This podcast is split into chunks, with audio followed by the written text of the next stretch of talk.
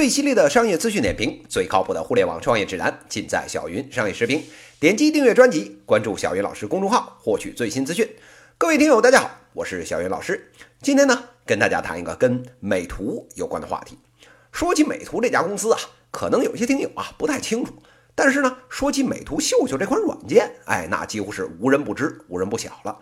美图秀秀呢，它是一个美颜的工具，说白了就是个修照片的。现在啊，哪个小姑娘的手机里面没有三四个修照片的应用呢？哎，爱美啊，它是人之常情，这事儿啊是刚需。但是呢，您能要求全国的小姑娘都长得像范冰冰、长得像杨幂一样吗？真要是能行啊，包括小云老师在内的一堆大老爷们儿，这夜里能乐醒好几回。那既然大家伙儿长得多多少少都有点对不起观众，那修饰修饰，哎，那就是理所应当了。大家都听过这个东洋三大邪术，这个是日本的化妆术、韩国的整容术，还有我朝的这个 PS 术。这日本的呀，对这个化妆技术要求太高；韩国的呢，太痛苦。哎，还是咱大中华的靠谱。这个 PS 软件里面啊，这个美图秀秀呢，就是里面的杰出代表，美颜工具的巅峰之作。哎，一个键按下去，哎，您就是长得像韩红，哎，我也能给您修出这个锥子脸来。那腿啊，抻的快从屏幕里抻出来了，哎，再加上这个柔光磨皮大眼睛，看着的如来佛祖看着都把持不住。哎，现在的小妹子照相一秒钟，修图呢一刻钟，手机呢配俩充电宝未必都够。哎，靠着这个工具啊，不但养活了美图这个上市公司，恨不得啊顺便把这个共享充电宝的这个业务也给带火了。可是啊，最近这几个月，美图这家上市公司呢可不太平，它遭遇了早期的投资者大规模的套现。这刚上市没多一会儿，有这个六十亿港元麻溜的，人家资本就撤了。这别人套现走人也就罢了，毕竟这人家是外人嘛。可是啊，美图公司的董事长蔡文胜自家后院哎也着了火，蔡文胜的儿子蔡荣家也跟着起哄减持。截至这二零一七年五月五日，老蔡家一共减持了将近九千万股美图的股票，套现金额呢超过了九亿港元，着实啊让市场上的投资者倒吸了一口冷气。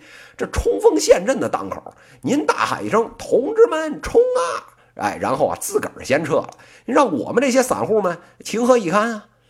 那资本为什么撤了呢？哎，不用说呀，那就是不看好了呗。那这么刚需的业务，怎么就不看好了呢？哎，听小云老师给您唠一唠啊。美图公司现如今掉进的这个大坑，用一句话来说，就是误把工具当入口。什么意思啊？您一个修图的软件，哎，就是一工具。那既然是工具，您就好好做工具就完了。这时候啊，美图秀秀的老大蔡文胜就不干了，说这哪儿行啊？哎，做工具哪是做平台赚钱啊？立马就转型了。您上他们的主页一看，除了美图秀秀之外，什么美颜相机呀、自拍 APP 呀、卖东西呀、短视频呐、美图手机呀、硬件、软件，不管三七二十一，只要这个名字沾个美字的，都给您往上怼，就差没开整形医院了。这时候啊，创业者就说了。这没问题呀！现在这互联网的创业可不都是做成一个点，然后向面上铺开了发展吗？哎，这小云老师想说，哎，您说的是对，很多行业呢确实有这么一个特点，找一个突破点，然后向两头发展。但是啊，这话又说回来了，是每家公司、每个行业、每个品类都能这么干吗？哎，要回答这个问题啊，我们还是要往深里再看一看。我们先来看看美图秀秀这个工具啊，它好用吗？确实好用。但是啊，像这样的产品，市面上现在有多少啊？小云老师那天啊，随便统计了一下，做的呢榜上有名、独立的这种修图的 APP，就至少有二十几种。这还没算那些自己 APP 里附带这功能的。那要再加上那些啊，三五千款都打不住。那可不是吗？这事儿啊是刚需啊，哪儿全世界就你一人知道这事儿重要啊？那这时候啊就问了，美颜效果到底差多少啊？哎，说句实在话啊。这差距啊，都在毫厘之间。顶尖的那三五个软件，专业人士想要看出区别，坐那儿也要分析半天。一般老百姓就更不用提了。好了，那既然这是你的主业，又跟别人做的没什么大区别，哎，我就想问问您，这核心竞争力的城墙还没我们家门槛高呢，您还扯那些有的没的其他领域干什么呀？您这还琢磨着美图秀秀要收点费补贴一下家用的，那边成百上千个其他的 APP，同样的功能早就免费了。您只要是敢收费，用户啊分分钟就找下家了。反正啊效果都差不多嘛，有病啊！我非要一根树上吊死？瞧见没有？这主业赚不上钱的大坑啊，首先先坐实了。我们现在再来看看副业啊，那就更别提了。美图这个副业众多，官方网站上放的就不下十几种。哎，咱今天时间有限啊，咱们就挑这里面现在最火的美拍，哎，这个短视频的平台来说说啊。短视频呢，现在正在风口上面，这事儿啊没问题。好了，我就想问问，短视频这条赛道上面核心竞争力是什么呀？哎，这时候啊，互联网创业者就说了，那必须是内容啊！哎，没错，就是内容。您是这个专业生产内容的 PGC 也好，用户产生内容的这种 UGC 也罢，最终啊要落实到这个内容的生产上面。明白了这个，您再看看美图现在走的是哪条路啊？没错，又回到自己主页上面来了，用美颜技术去美化您的视频去了。您说这是不是个有用的功能？那确实是，但它是一个辅助功能啊。你靠一个辅助功能，能不能撑起这个视频的平台？您用后脚跟想想也知道不行。您靠一个辅助技能能撑起一平台，那 YY 快手什么直接直接跳楼就算了。所以啊，现在别看美拍做的火，那是因为啊风口上资本人傻钱多。您不信，等两天风停了看看，第一个摔死的就是这种。